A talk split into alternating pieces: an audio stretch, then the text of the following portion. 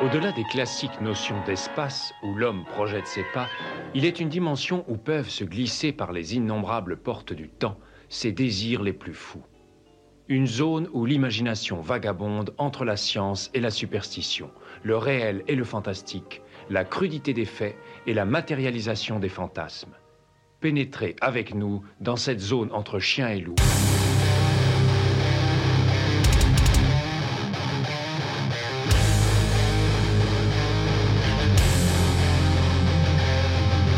N'éteignez pas votre radio. Ne cherchez pas à baisser le volume. Il est déjà trop tard. Septième dimension envahit les ondes et débarque en mode podcast.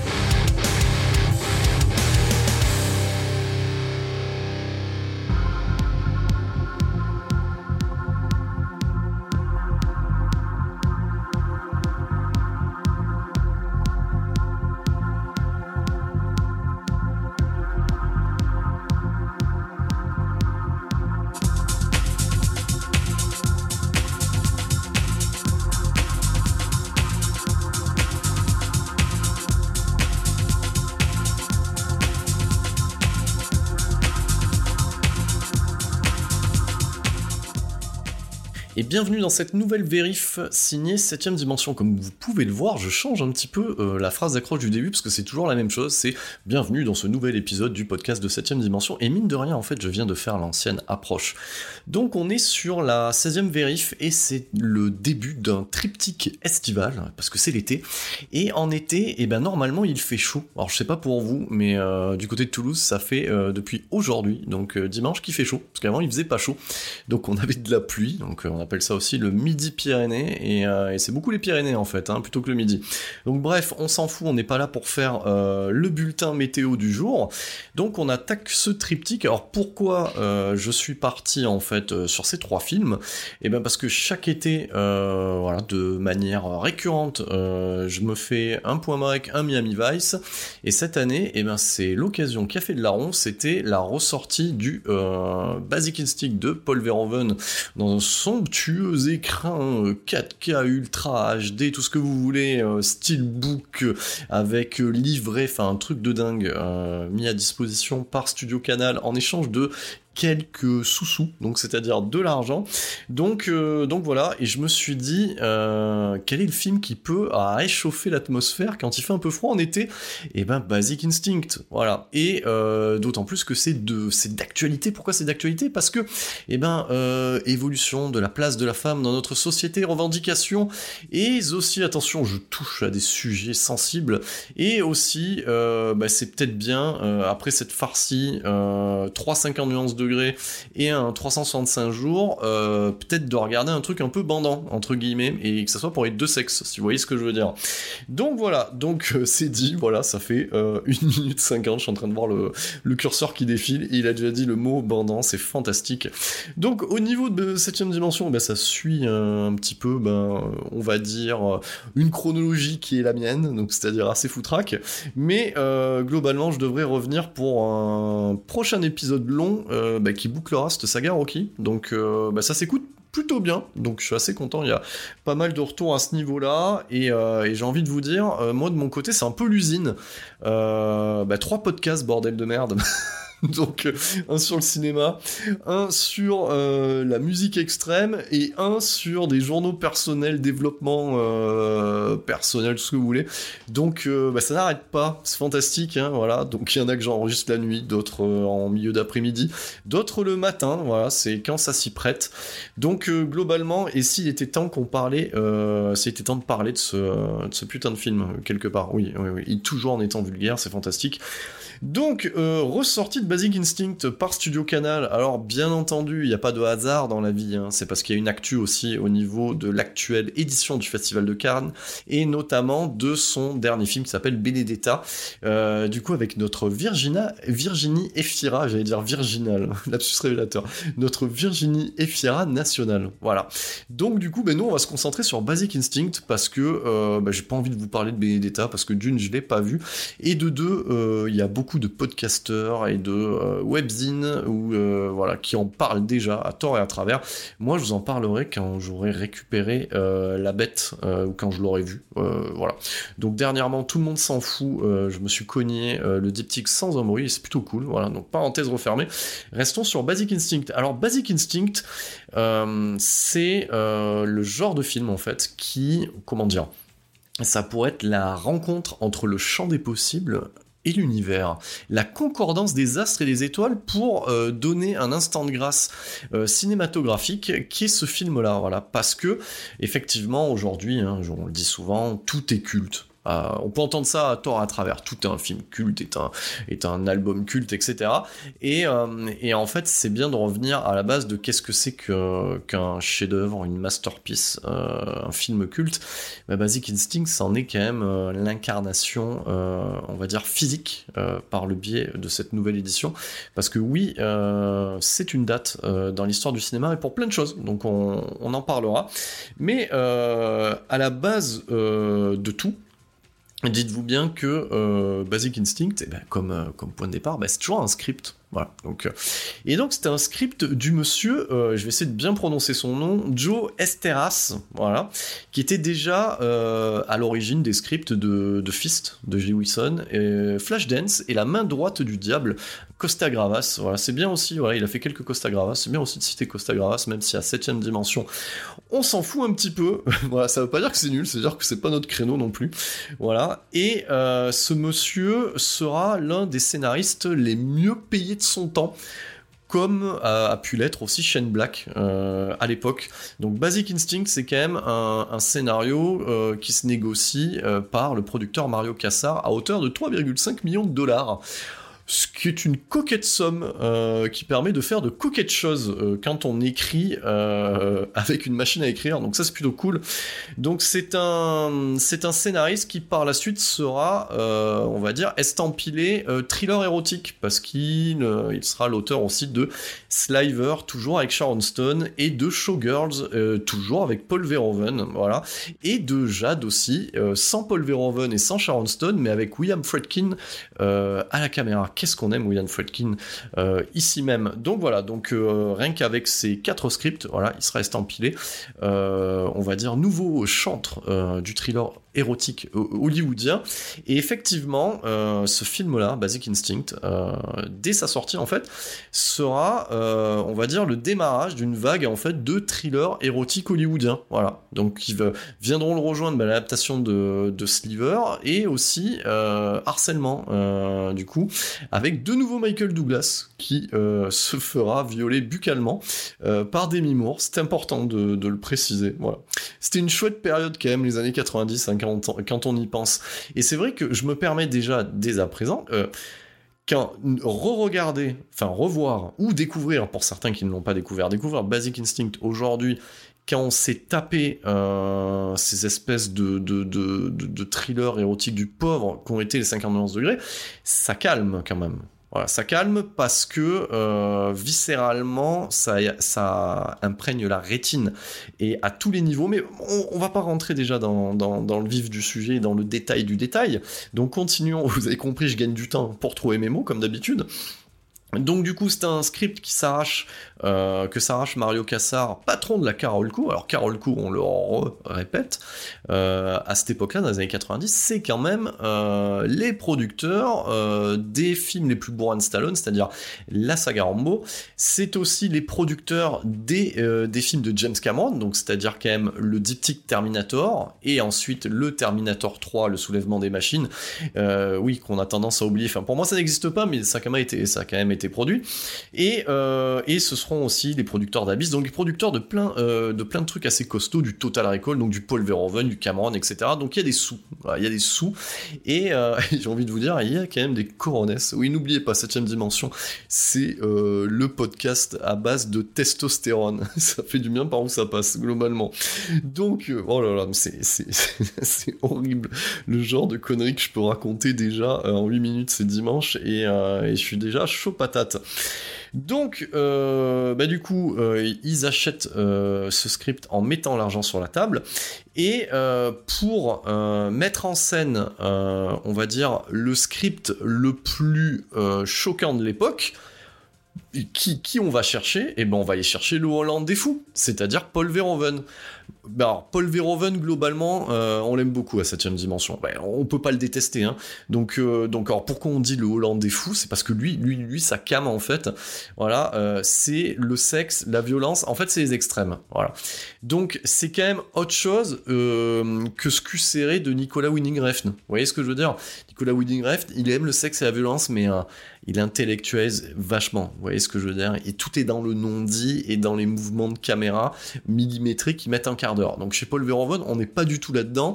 C'est le, mec qui est capable de crier sur un tournage mort sexe, mort violence. Voilà, donc le, voilà, le mec est, là-dedans. Et, c'est quand même un des réals qui aura, déjà, qui aura déjà à l'époque développé une technique pour contourner la censure. C'est-à-dire que pour conserver en fait euh, ce qu'il veut de choquant dans ses films, il donne à la censure des versions beaucoup plus choquantes. Donc avec plus de violence, plus de nudité. Donc ça fait que ben, quelque part ils vont couper dans tous les sens et au final conserver ce qu'il voulait lui avoir à l'écran. C'est malin comme technique, hein. il est bon le Paul Verhoeven. Paul Verhoeven, euh, c'est un réalisateur de la trempe de William Fredkin. Donc ouais, alors je dis trempe, vous allez, vous allez voir où je vais en venir. C'est que Fredkin en fait quelque part, c'est le mec qui hésite pas euh, à gifler un de ses acteurs ou à les pousser dans ses retranchements sur un tournage pour obtenir ce qu'il veut. Ce qui fait que globalement aujourd'hui c'est un petit peu hors la loi hein, comme technique, hein. mais euh, c'est, euh, j'ai envie de vous dire, si Mickey Rourke était dans la pièce, il vous dirait euh, c'est du putain d'acteur studio. Voilà, c'est du acteur studio comme on n'en fait plus. Voilà ce que je voulais dire. C'est, c'est, un petit peu, c'est du Francis Ford Coppola. C'est que pour filmer un mec qui sniffe de la coque, eh ben sniffons tous de la coque. Donc voilà. Donc j'ai pas dit qu'il fallait faire ça. Je dis c'est un, c'est une méthode de fabrication hollywoodienne qui n'existe plus aujourd'hui. Et j'ai envie de vous dire peut-être qu'il c'est bien aussi qu'elle n'existe plus quelque part. Mais globalement, lui, Paul Verhoeven, lui, déjà en Hollande, il fait des trucs fous. Il fait des trucs fous. Donc, euh, il est connu pour Spater, Soldier of Orange, et, la chair et le sang voilà, la chair et le sang avec ce bon vieux Rodger Hauer qui avait déjà le regard fou à l'époque, qui lui permettra d'intégrer Hollywood. Donc c'est-à-dire que globalement, euh, Hollywood repère euh, Paul Verhoeven, et quand Paul Verhoeven fait ses valises, dans ses valises, il y a qui? Il y a Rodger Hauer et Yann de Bont, voilà, son directeur de photo attitré, qui est un excellent directeur photo, mais un très mauvais réalisateur pas tout avoir dans la vie, hein, comme ça. Donc, en fait, globalement, c'est une sorte de Peter Yams en moins bon. Voilà, c'est le truc, le truc qui est horrible parce que Peter Yams n'a déjà pas d'âme quand il tourne, mais c'est un honnête faiseur. Alors qu'Yann de Bonte, bon, euh, son seul fait d'arme en tant que réal, euh, c'est Speed, et je pense qu'il a pas fait exprès en fait que ça soit bien, parce que après tout ce qu'il a fait derrière, c'est quand même pas très, c'est quand même pas très très bien. Euh, je pense notamment à, ce remake de Antis qui est, qui est juste une ignominie. Déjà faire un remake de Antis, c'est pas une bonne idée. Voilà, de la Maison du Diable hein, de Robert Wise, c'est pas une bonne idée, et avec des effets numériques avec la rampe d'escalier qui se transforme en serpent dégueulasse qui pique les yeux. Non, faut, faut arrêter les conneries, quoi. Faut arrêter les conneries, voilà. Donc, globalement, voilà, il fait ses petites valises et il débarque. Alors, c'est pas un podcast sur Paul Verhoeven, mais on pose un petit peu les, euh, les bases. Et le mec, euh, son premier fait d'armes aux États-Unis, c'est Robocop. Voilà. Donc, euh, dans le genre adaptation euh, SF, Robocop, ça se pose là quand même, hein, parce qu'en termes de violence graphique et tout ça, euh, voilà, c'est en place. Robocop, c'est euh, voilà, t'arrives, t'es en 87, bim, tu prends ta claque dans ta gueule. Voilà, ça s'appelle Robocop. Ben moi, en fait, c'est une double gifle hein, que j'avais pris moi déjà au ciné à l'époque. J'avais déjà parlé dans acheter des films, c'est bien sur nos claques qu'on prend à l'époque. je sais que voilà, à, notre époque, des fois pour occuper les gosses, on les foutait au ciné. on leur faisait faire un double programme. Voilà, c'était bien l'après-midi de, les occuper avec ça. Et, souvent, on allait voir des films qui de qui, qui n'étaient pas de notre âge. Donc, je sais que j'avais enchaîné Robocop et et, Predator. Donc ça, marque hein, quand même. ça marque la jeunesse hein, de regarder ces trucs, c'est formateur comme truc. Hein. Donc Robocop, c'est une grosse clacasse et et en 90, bah, il décide bah, d'adapter en fait une des nouvelles de Philippe Cadic qui est Total Recall. Donc il adapte à sa manière à lui, parce que ça n'a quand même rien à voir avec la nouvelle d'origine. Et, et, Total Recall, ben voilà, quand vous posez la question à des gens s'ils ont vu ou non Total Recall, du coup ils vous diront ah oui c'est le film où il y a une meuf où il y a, qui a trois nibards. Ça, vous, ça vous résume à peu près le niveau quoi. Les gens retiennent ça en fait. Voilà, donc ils retiennent même pas Schwarzy. Et dans ce film-là, euh, il y avait déjà euh, Sharon Stone euh, bah, qui tentait de se faire une, une carrière. Donc voilà, donc, donc Paul Verhoeven, il est dans la place quand même à cette époque-là. Et j'ai envie de vous dire, hormis, hormis lui ou Cronenberg, c'est compliqué pour un autre réal d'adapter, on va dire, mot pour mot à l'écran ce qu'il y a dans le script de Joe Esteras. Voilà. Donc, euh, donc Basic Instinct, ça parle de quoi? Alors c'est un thriller. Voilà. Donc c'est un thriller, comme, on pourrait dire, euh, avec des rebondissements, enfin un thriller à tiroir euh, avec des rebondissements. Donc c'est à la fois une enquête policière, c'est à la fois un film noir avec la femme fatale et tout ce qu'il y a dedans, comme c'est à la fois globalement le film le plus sulfureux qu'on ait pu voir sur un écran. Ouais. Quand je vous dis qu'on ait pu voir, parce qu'il y a eu d'autres choses après, mais ça n'atteint pas euh, le paroxysme euh, du coup de ce film-là, parce qu'il y, a des, plans qui ont marqué l'histoire du cinéma, il y a surtout des interprétations qui ont marqué l'histoire du cinéma. Voilà. Donc, euh, eh ben, ça raconte quoi? Ben, ça, ça raconte ben, l'histoire plus ou moins quelque part c'est ça, hein, c'est un, tueur en série du coup féminin euh, qui va euh, tuer chacun de ses compagnons pendant l'acte et, euh, euh, nous avons un flic qui est borderline avec un trauma. Donc ça c'est le truc classique hein, du film noir. Hein, voilà. Donc euh, c'est le mec qui est borderline, qui est à deux doigts de l'alcoolisme, à deux doigts de, la cocaïne, à deux doigts du burn-out. Et voilà, il a le chien fou en lui. Hein, il a le regard fou en fait. Voilà. Et quelque part, bah, finalement, plus il va enquêter en fait sur ses, sur ses meurtres et plus il va s'enfoncer psychologiquement en fait dans un jeu pervers avec la supposée victime meurtrière, parce qu'on saura pas trop, enfin on sait globalement, mais au fur et à mesure de l'enquête, eh ben, c'est quand, même un, quand même un tour de force aussi de Paul Verhoeven de jouer sur les faux semblants en fait, et de jouer constamment en fait sur le, sur la, sur le, sur le, sur le fil en fait, hein, euh, entre euh, victimisation et, euh, culpabilité affichée à l'écran. Et donc voilà, ben en fait, il tombe amoureux de la mauvaise femme hein, globalement. C'est un peu, un peu ça aussi hein, quand on regarde, quand on regarde tous ces films noirs. Donc c'est c'est très Hitchcockien euh, en termes d'influence, mais, euh, mais c'est quand même euh, super moderne pour, pour l'époque dans laquelle c'est tourné.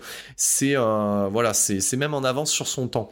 Alors en avance sur son temps, mais ça trouvera son public, contrairement à tous ces films qui sont trop en avance sur leur temps et qui ne trouvent pas leur public. Je pense notamment par exemple à Fight Club, voilà, qui était en avance sur son temps, qui a trouvé son public bien plus tard, en vidéo club notamment. Donc globalement, euh, voilà, c'est un jeu du, chat et de la souris, voilà, entre le flic et euh, et du coup le criminel qui est une femme, voilà.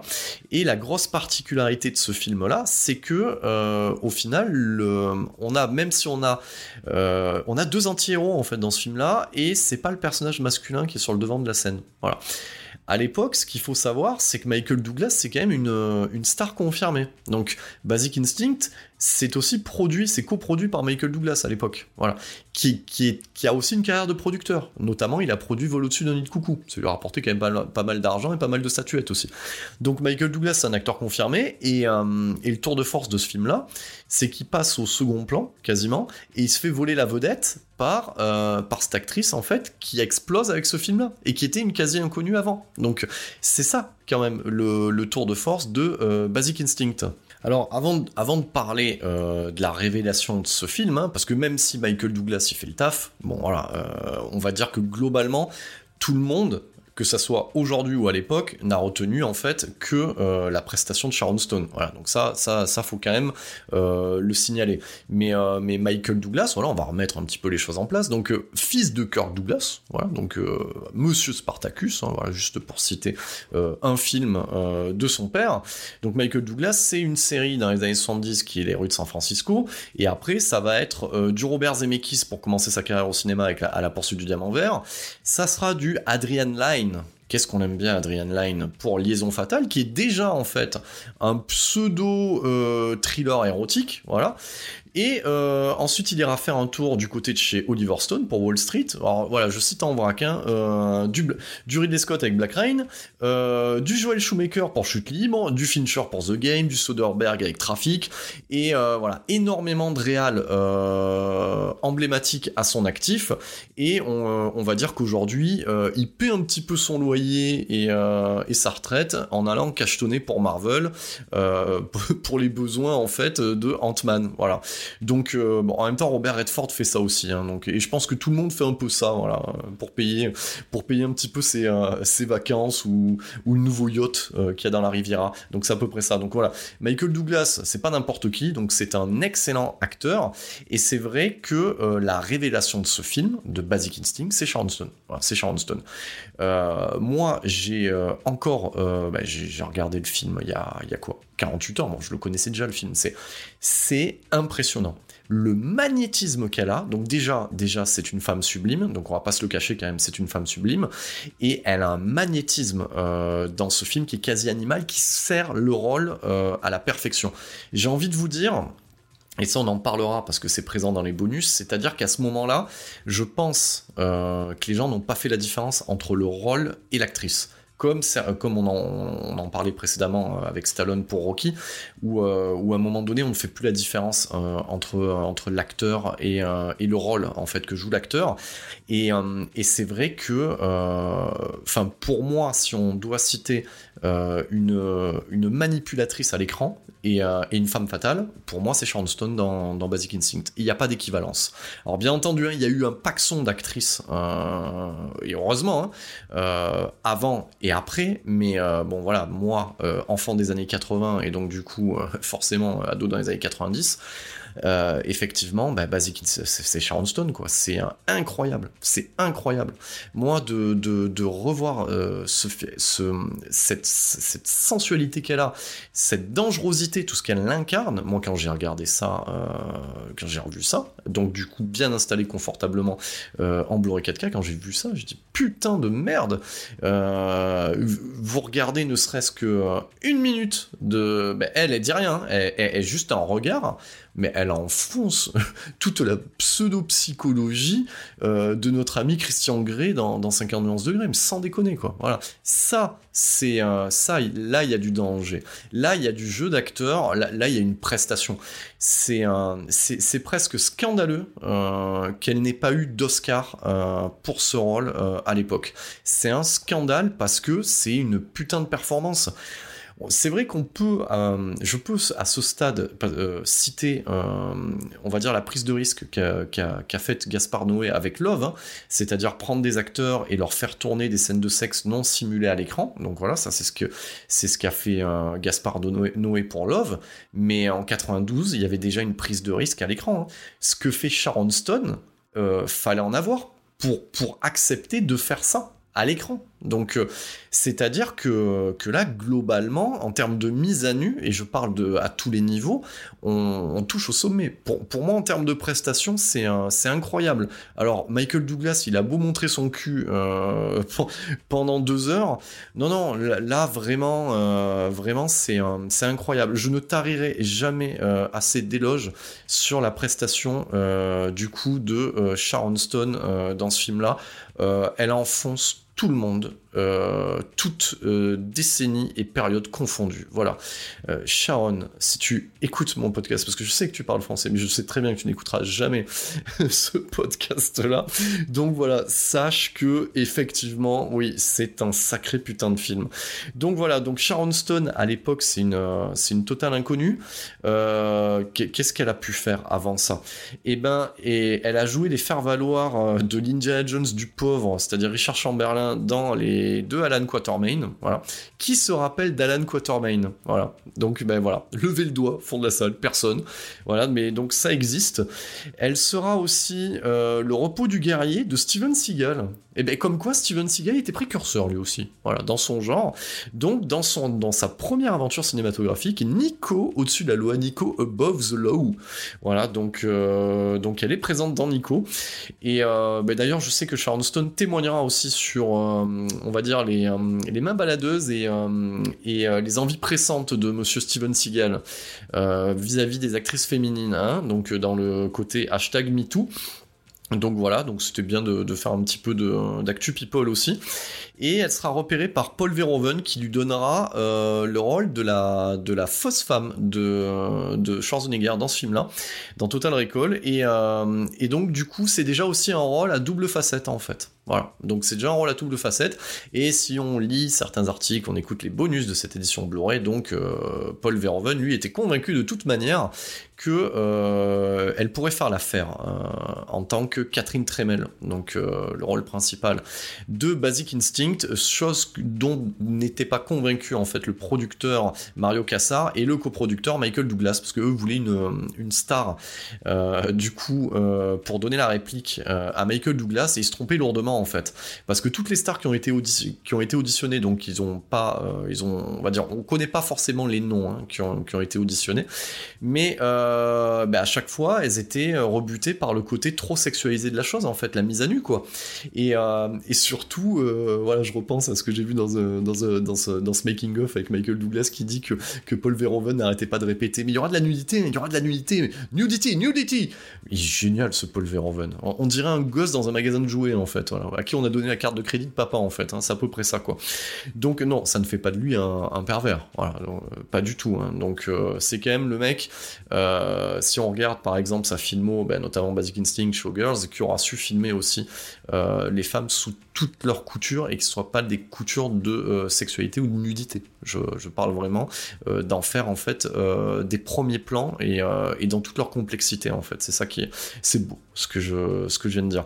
Donc oui, effectivement, euh, Sharon Stone, quand, quand, elle, euh, quand elle auditionne euh, pour ce film-là, elle joue son va-tout en fait. C'est pour ça aussi, hein, c'est une prise de risque. Hein comme euh, Robert De Niro a pu faire des prises de risque en fait euh, pour certains films de Martin Scorsese, Martin Scorsese.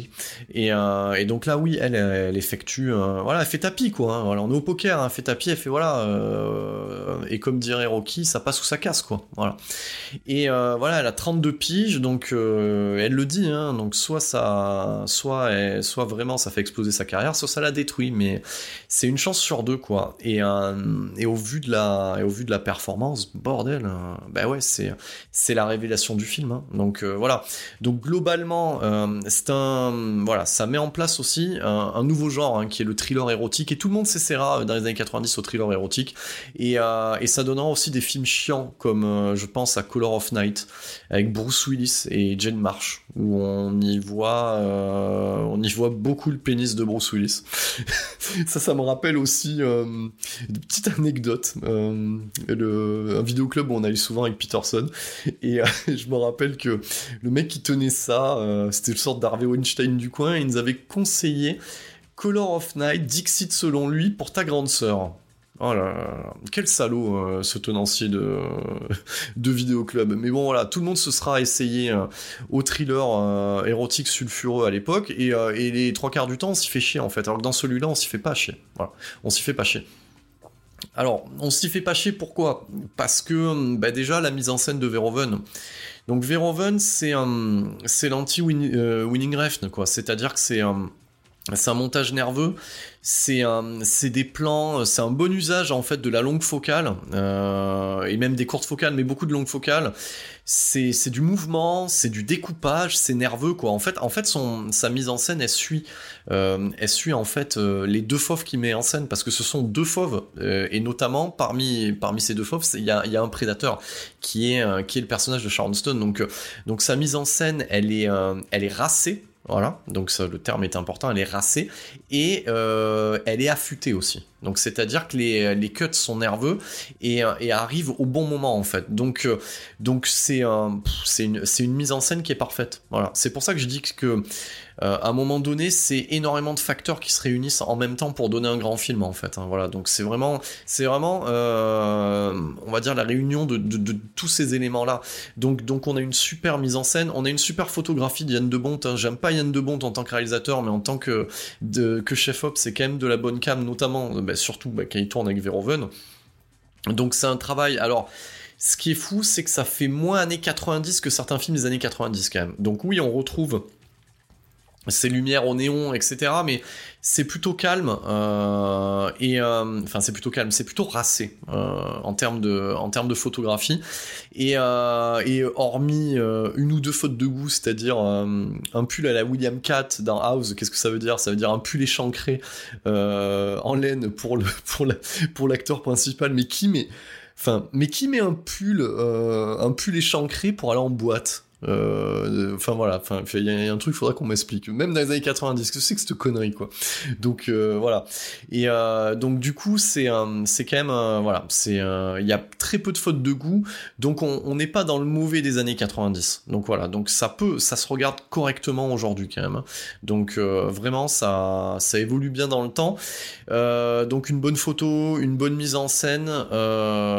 ensuite du jeu d'acteur, même dans les dixièmes rôles, hein, ça, ça joue bien on y trouve même du Mitch Pileggi, euh, bordel. Donc, euh, c'est-à-dire euh, notre ami d'X Files, voilà. Donc et notre ami des Sons of Anarchy aussi, et, notre choqueur en titre de Wes Craven. Donc voilà, on trouve de la on trouve de la trogne, de la bonne trogne.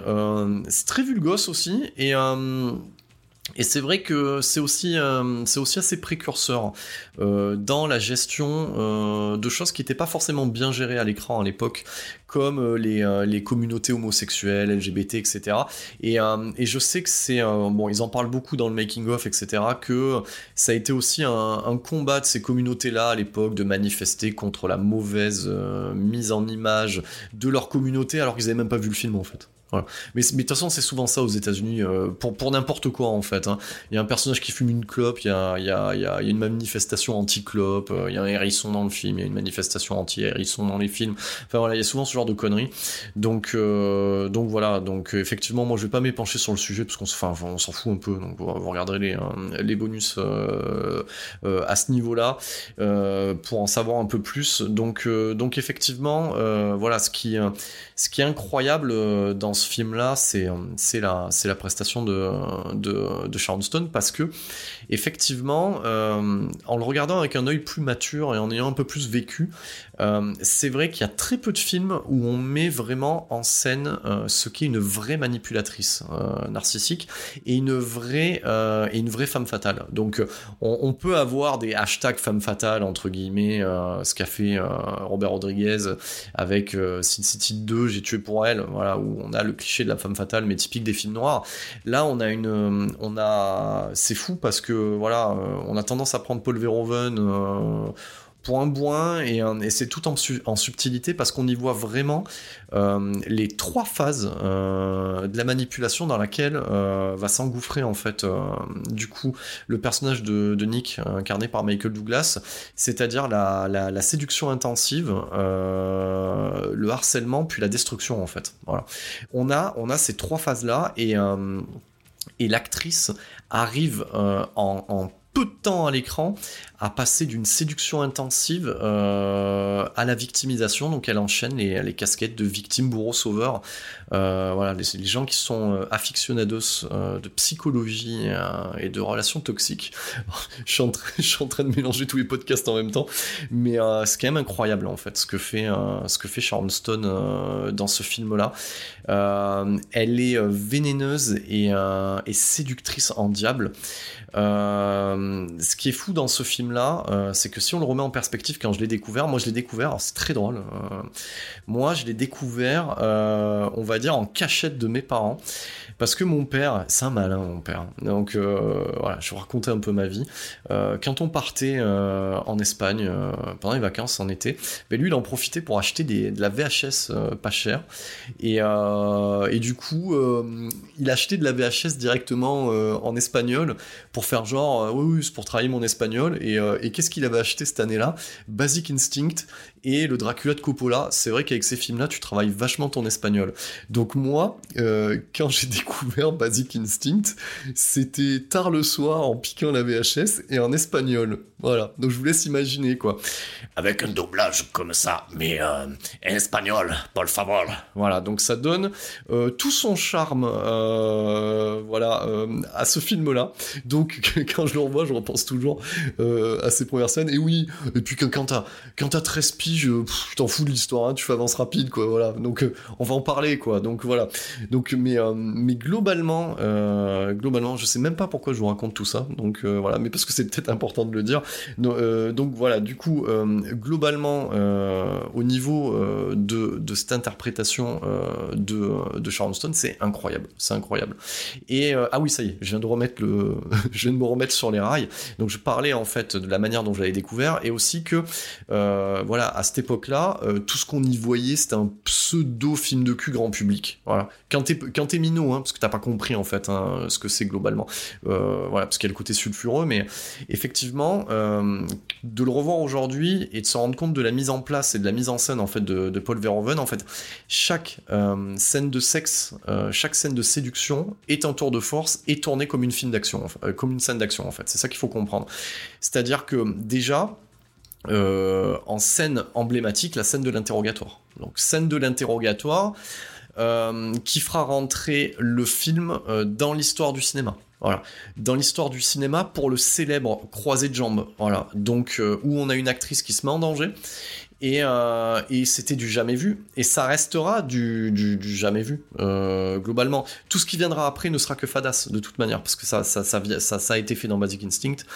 Et, euh, et, c'est complètement dingue. La scène de l'interrogatoire, avec cet enchaînement en fait de longues focales, de plongée contre plongée, et la, la, photo, la manière dont c'est mené, le jeu d'acteur, le jeu de l'actrice.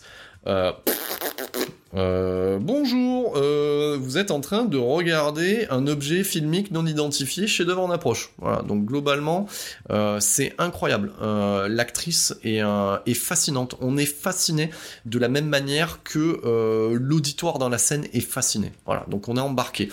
Et, et le tour de force de l'actrice, on y vient à cet autre moment, donc c'est-à-dire cette phase où voilà cette autre scène d'action globalement qui va précéder en fait au final les premiers ébats entre Michael Douglas c'est Sharon Stone, c'est la scène de la boîte de nuit. Et euh, elle passe euh, de séductrice à, séduite en une fraction de seconde.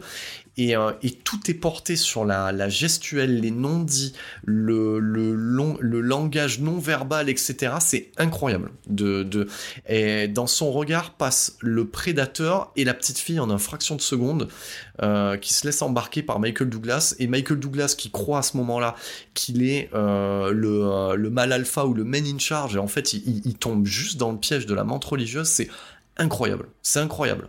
Et, pour tout vous dire, il n'y a pas de dialogue. Voilà, c'est juste du regard, c'est de l'intensité, c'est euh, ben, c'est mille fois plus bandant que, euh, que, je sais pas moi, si vous prenez 50 nuances degrés, les trois en version longue, vous les mettez bout à bout, ben, c'est plus bandant que tout ça, euh, quoi qu'il arrive, quoi. C'est, voilà, moi j'en suis encore estomaqué. alors après, peut-être que je suis plus sensible à ce genre de choses, mais voilà. Euh, euh, c'est quelque chose qui ne s'invente pas. Une dynamique euh, entre deux acteurs de cette manière-là et, et jusqu'où ils sont amenés par le metteur en scène, c'est même, alors j'ai pas mené l'enquête non plus, parce qu'il faut arrêter le côté people, je, je ne je me demande même euh, comment ils ont fait pour pas basculer les deux acteurs euh, vraiment dans la romance et dans, la liaison pendant ce film-là en fait, hein, parce que le niveau d'intimité est tel que même nous spectateurs on est embarqué là-dedans c'est incroyable. Euh, quand on voit qu'un Colin Farrell, quand il joue dans Miami Vice euh, et qu'on l'implique, euh, que son rôle implique qu'il soit, on va dire, infiltré dans le narcotrafic, le mec qui s'envoie des rails de coke, vous mettez Colin Farrell, vous mettez Colin Farrell dans Basic Instinct, bon laissez tomber quoi. Le mec il essaye de s'envoyer l'actrice, ça c'est clair et net. Donc là, à, souligner le, le, professionnalisme quand même des acteurs parce que ça doit pas être évident euh, de pouvoir euh, enchaîner ce genre de scènes qui sont ultra millimétrées, ultra chorégraphiées. hein. Donc la, première scène, euh, ce premier ébat, voilà, ils le disent, hein, c'est tourné en une semaine. hein. Donc on comprend bien la mise en place que ça, que ça nécessite. Et Paul Verhoeven le dira, il videra le plateau, il n'hésitera pas à foutre le peu de techniciens sur place et lui-même compris à poil pour pouvoir tourner cette scène-là. Donc quand quand on parle de mouiller le maillot euh, pour faire le film, bah là on, on y est quoi. On y est globalement. Donc euh, voilà, il y avait que euh, un Paul Verhoeven pour pouvoir faire ce genre de choses à l'époque. C'est un film aussi, ah, c'est aussi une enquête policière sur un serial killer aussi, hein, donc ça faut pas l'oublier. Et on a aussi une autre actrice hein, qui ne démérite pas aussi dans ce rôle, qui est, qui est Jeanne Triplehorn, qui incarne en fait un des, euh, on va dire le premier love interest euh, du personnage de Nick incarné par Michael Douglas dans le film, voilà, qui est aussi sa psy. Donc, euh, donc globalement, on a, on a au final, si on les dénombre, peut-être 3, 4, 5 scènes vraiment de sexe sur 2h08 de film. C'est pas, au final, c'est pas si énorme que ça. C'est, j'ai envie de vous dire, c'est lié à la réputation du film parce que le film transpire euh, la sexualité et la séduction par chacun de ses ports, par chacun de ses plans.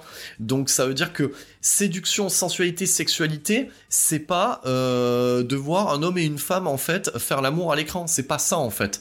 Mais euh, c'est, on le voit dans la relation des deux acteurs, c'est faire monter le désir. C'est c'est quasiment animal. J'ai envie de vous dire, franchement, euh, si vous voulez raviver un peu le désir dans votre couple, euh, ben, regardez-vous Basic Instinct, hein, sans déconner, quoi. hein. Voilà, je veux dire, euh, donc globalement, c'est ça, quoi. Donc voilà, le mec il fait ses recos pour l'été. Donc oui, oui, oui, oui, oui, commencer une saison estivale de Vérif, elle a commencé avec Basic Instinct, c'est noble comme, comme choix, hein, quelque part. Donc, qu'est-ce qu'on peut dire d'autre sur ce film? J'ai déjà dit beaucoup de choses, j'ai déjà dit beaucoup, j'ai déjà dit que j'aimais, j'aimais de, l'aimais d'amour ce film-là. Euh, voilà, je suis pas non plus un grand fan euh, de thriller érotique, donc bien entendu comme tout le monde, euh, j'ai 9 semaines et demie, voilà, parce qu'il faut avoir 9 semaines et demie parce que c'est quand même de la balle. J'ai du proposition indécente, mais après tout ce qui suivra derrière, les harcèlements et les slivers, tout ça, bon ben voilà, c'est voilà, c'est pas le même niveau quand même que, que Basic Instinct et les, tous les Color of Night, etc. Mais bon, voilà, globalement c'est c'est une date. Euh, Qu'est-ce qu'on peut en dire? C'est un, investissement de, de 49 millions de dollars. Donc si on multiplie, euh, à l'époque, c'est quand même un gros budget. Donc il va quand même, il y a quand même des poursuites en auto. Il y a, ça se voit à l'écran hein, quand même l'argent. Ça doit aller aussi dans la poche de Michael Douglas. Et c'est 352 millions de dollars de recettes. Hein. C'est pas rien, bordel de merde. hein. Donc c'est un, hit à l'époque. C'est un succès. C'est aussi euh, une musique de Jerry Goldsmith, voilà, qui est venue se s'encanailler, euh, voilà, donc on sort de chez Joe Dante pour aller chez Paul Verhoeven, quelle riche idée, donc le score est, euh, est quand même magique, et qui est très expressionniste, voilà, ça rappelle, euh, ça rappelle en fait le travail euh, que peut jouer la musique en fait euh, dans les grands chefs-d'œuvre de l'expressionnisme allemand, donc presque des fois ça révèle un peu trop de choses avant que ça arrive, si vous voyez ce que je veux dire. Mais bon, voilà, c'est très Hitch- Hitchcockien dans, l'esprit, donc ça paie son tribut à Hitchcock, et c'est pas pour rien en fait que c'est tourné à San Francisco, et que c'est tourné quasiment dans certains lieux qui ont été utilisés pour Vertigo. Donc c'est pas moi qui le dis, c'est Paul Verhoeven qui le dit. Euh, du coup, quel est, euh, qu'est-ce qu'il faut retenir euh, Quel est l'impact de Basic Instinct? Bon, l'impact, je vous l'ai dit, donc c'est 2h10 de pur plaisir cinématographique en termes de thriller, en termes de, voilà, c'est une date. Voilà, je vous l'ai dit, c'est une date qui marque l'histoire du cinéma pour une interprétation, pour des plans qu'on n'avait jamais vus avant, pour une manière d'amener les choses. Voilà, donc c'est une, une date à ce niveau-là. C'est, une révélation. Voilà, c'est la révélation de Sharon Stone. Donc si on n'avait pas compris, ben alors là, tu prends ça in your face, euh, et puis derrière, bah, elle déroule. hein. Donc euh, derrière va s'en suivre. Bon, bah, bien entendu, elle va être un petit peu catégorisée. C'est ça qui est un peu dommage. Je pense qu'elle aurait dû faire une rupture plutôt plus nette que ça euh, par rapport à, Basic Instinct. Mais bon, on va dire qu'elle elle va incarner à peu près le même type de rôle dans Slaver et dans l'expert. Et euh, elle essaiera tant bien que mal de casser cette image en fait euh, voilà qu'elle a pu euh, de femme fatale et de séductrice qu'elle a pu avoir avec Basic Instinct. Déjà dans Mort ou Vif de Sam Raimi qui est un excellent film tombé dans l'oubli de, Sam Raimi voilà mais qui est un excellent western spaghetti américain et euh, où elle tient le premier rôle. Euh, la révélation sera de nouveau faite dans Casino de Martin Scorsese, où, euh, elle est exceptionnelle dedans. Et malheureusement, bah, après, ça sera, voilà, ça sera, elle ira cachetonner. on va dire globalement, ça va être compliqué pour elle quand même de sortir de cette étiquette-là. Et, et j'en profite quand même pour dire que bon, je m'en doutais un petit peu euh, qu'être euh, une femme, euh, une femme reconnue, c'est compliqué. Une femme tout court à Hollywood, c'est doublement compliqué. Et une femme dans la société moderne dans laquelle on vit, c'est triplement compliqué.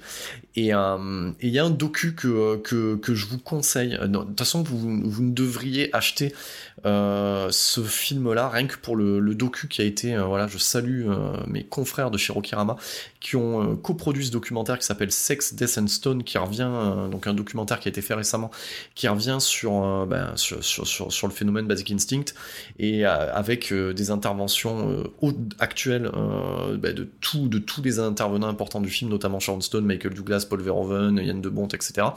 et Joe Esteras. Et, et, et, ce documentaire, il se conclut par quelque chose que j'avais pas ressenti depuis très longtemps. Euh, c'est-à-dire que ben, on lui pose la question et euh, par rapport à quel est l'héritage en fait Basic Instinct, et, elle vous explique en fait, euh, c'est très poignant. que ça a été aussi une malédiction parce que on l'a très vite cataloguée en tant que femme par rapport à ce rôle qu'elle a joué en fait, alors qu'elle n'est pas du tout comme ça en fait. Donc c'est comme si, euh, on, cataloguait euh, un acteur, euh, par exemple, non, je, cherche des exemples, je vais dire Kevin Spacey comme le tueur de Seven, mais moi avec son actualité, on va pas prendre cet exemple-là, mais c'est comme si on, catégorisait, l'acteur qui a joué Dracula et dire que c'est un vampire, c'est complètement con. voilà, il ça reste un métier, du coup, acteur, et, elle le dit avec beaucoup d'émotion que oui, ça a été une malédiction et qu'elle elle en a payé le prix fort euh, dans sa vie perso. Donc on comprend bien que ça a été compliqué pour elle, euh, on va dire, d'avoir des relations euh, longues et, qu'on lui fasse confiance. Et elle dit quand même que ce film lui a coûté la garde de son gosse quand même. Elle a perdu la garde de son gosse. Donc c'est quand même pas rien bordel. Et quand elle le dit face caméra comme ça, là, t'es dans ton salon, tu réceptionnes l'info, c'est quand même un grand moment. Donc euh, j'ai envie de remercier rien Studio Canal et tous les gens et et toutes les personnes en fait qui ont, fait ce docu parce que euh, c'est un super docu. On n'a pas l'occasion d'en voir souvent des super docus et, euh, putain ça m'a rappelé le, commentaire audio de, Olivier Marchal sur MR73 où le mec t'explique que, voilà, en fait, le film est plus ou moins inspiré de faits réels et que le personnage principal c'est un peu inspiré de lui quand il était en dépression parce que ça s'est vraiment passé quoi. Et le mec chiale, chiale quasiment sur le commentaire audio. Donc là, euh, bon, euh, j'ai envie de dire que la barrière euh, entre spectateur et créateur est amoindrie et que tu réceptionnes ce genre de choses. Enfin, pour moi, c'est le petit plus et qui fait que je me sens plus proche de, ces personnes-là qui ne sont pas proches de moi parce qu'on ne se connaît pas et, parce que le cinéma c'est une passion. Et, donc voilà, donc rien que pour ça, je vous, conseille cette édition. Donc, euh, donc du coup, euh, bah, l'héritage, voilà, ce qu'on en retient. Bon, bah, Michael Douglas, lui, euh, bah, il deviendra aussi, parce que globalement, c'est vrai qu'on a tendance. Moi, je me rappelle à l'époque, on se disait, oh putain, il y a le nouveau film de Michael Douglas.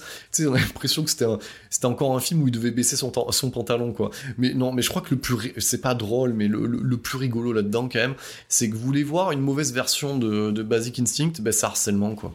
Harcèlement, c'est c'est le principe du scénario qui est complètement con, où le, où le mec le mec se fait faire une fellation, tu sais, il dit non, mais oui, mais non, et après ça part en fait euh, en ce que le mec, euh, il, il, s'est fait violer, puis après c'est adapté de Michael Crichton et ça part en fait sur un, un thriller technologique.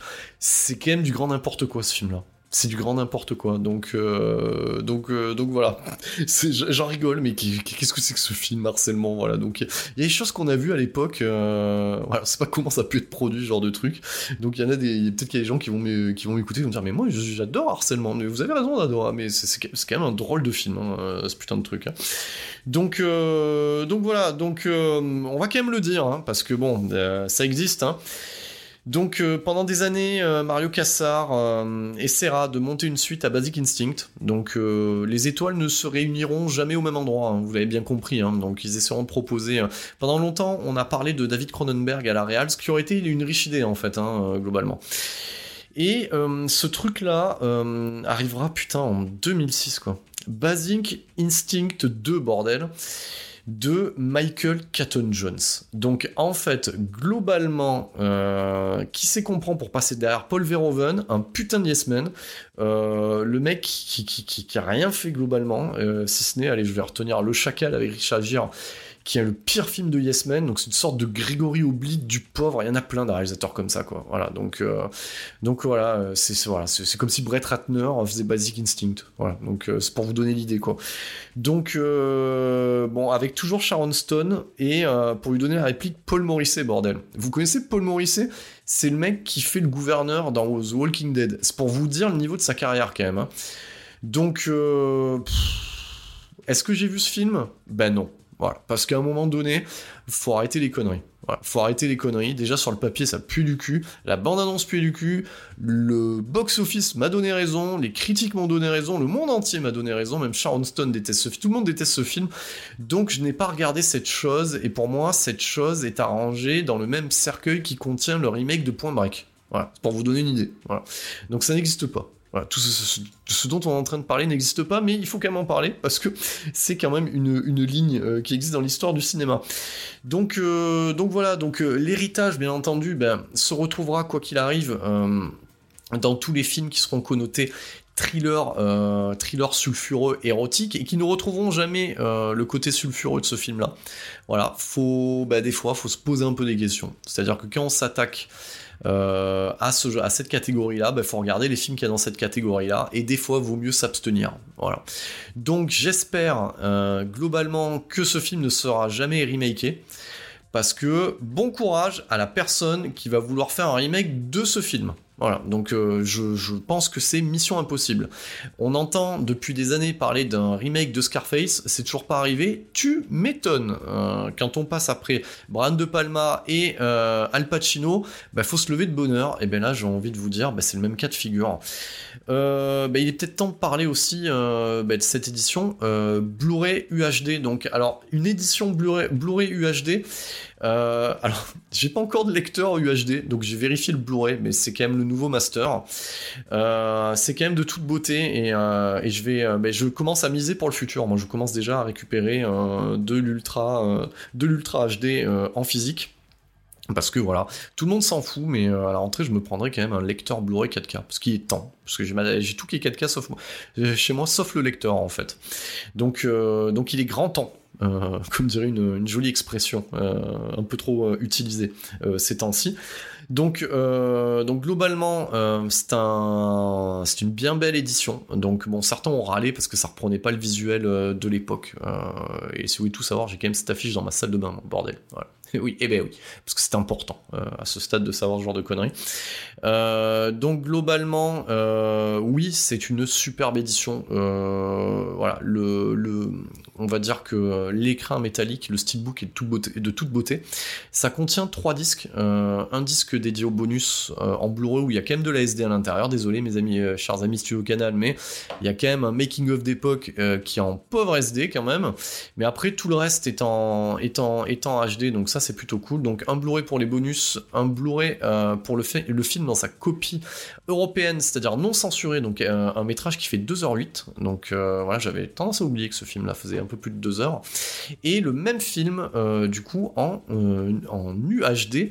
Et c'est un nouveau master qui a été fait euh, par Studio Canal avec l'accord de Paul Verhoeven et, euh, et du chef-op. Donc on est reparti en fait sur de la restauration. Donc c'est un petit peu le travail que fait, euh, que fait, que fait quelque part ESD, ESD, oh putain, ESD, ESC, putain, LSD aussi non?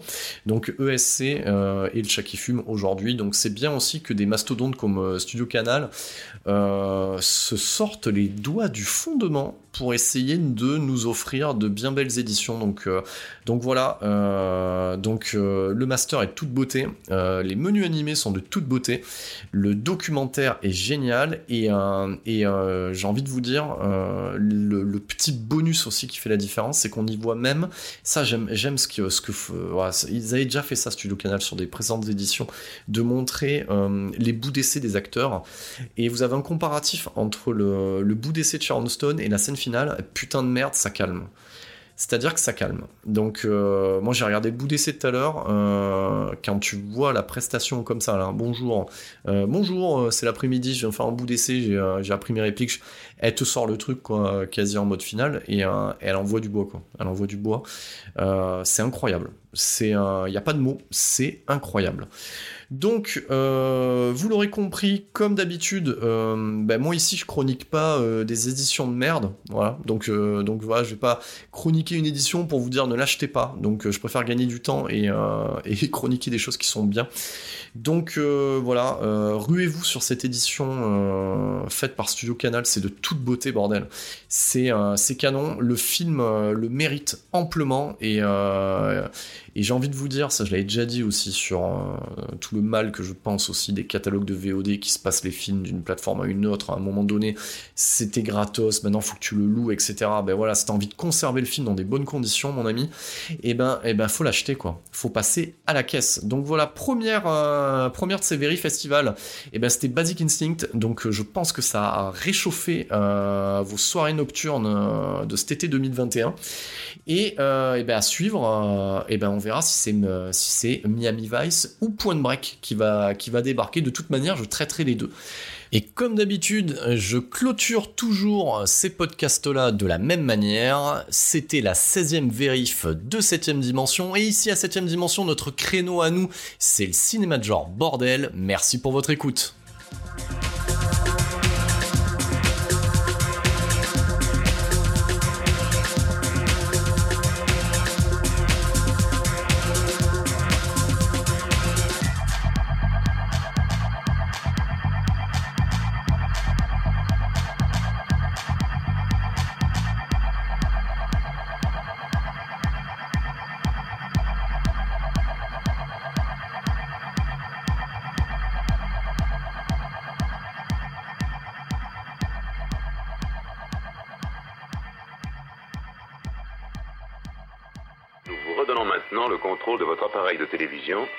Jusqu'à la prochaine émission de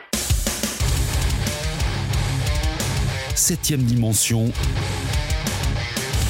en mode podcast.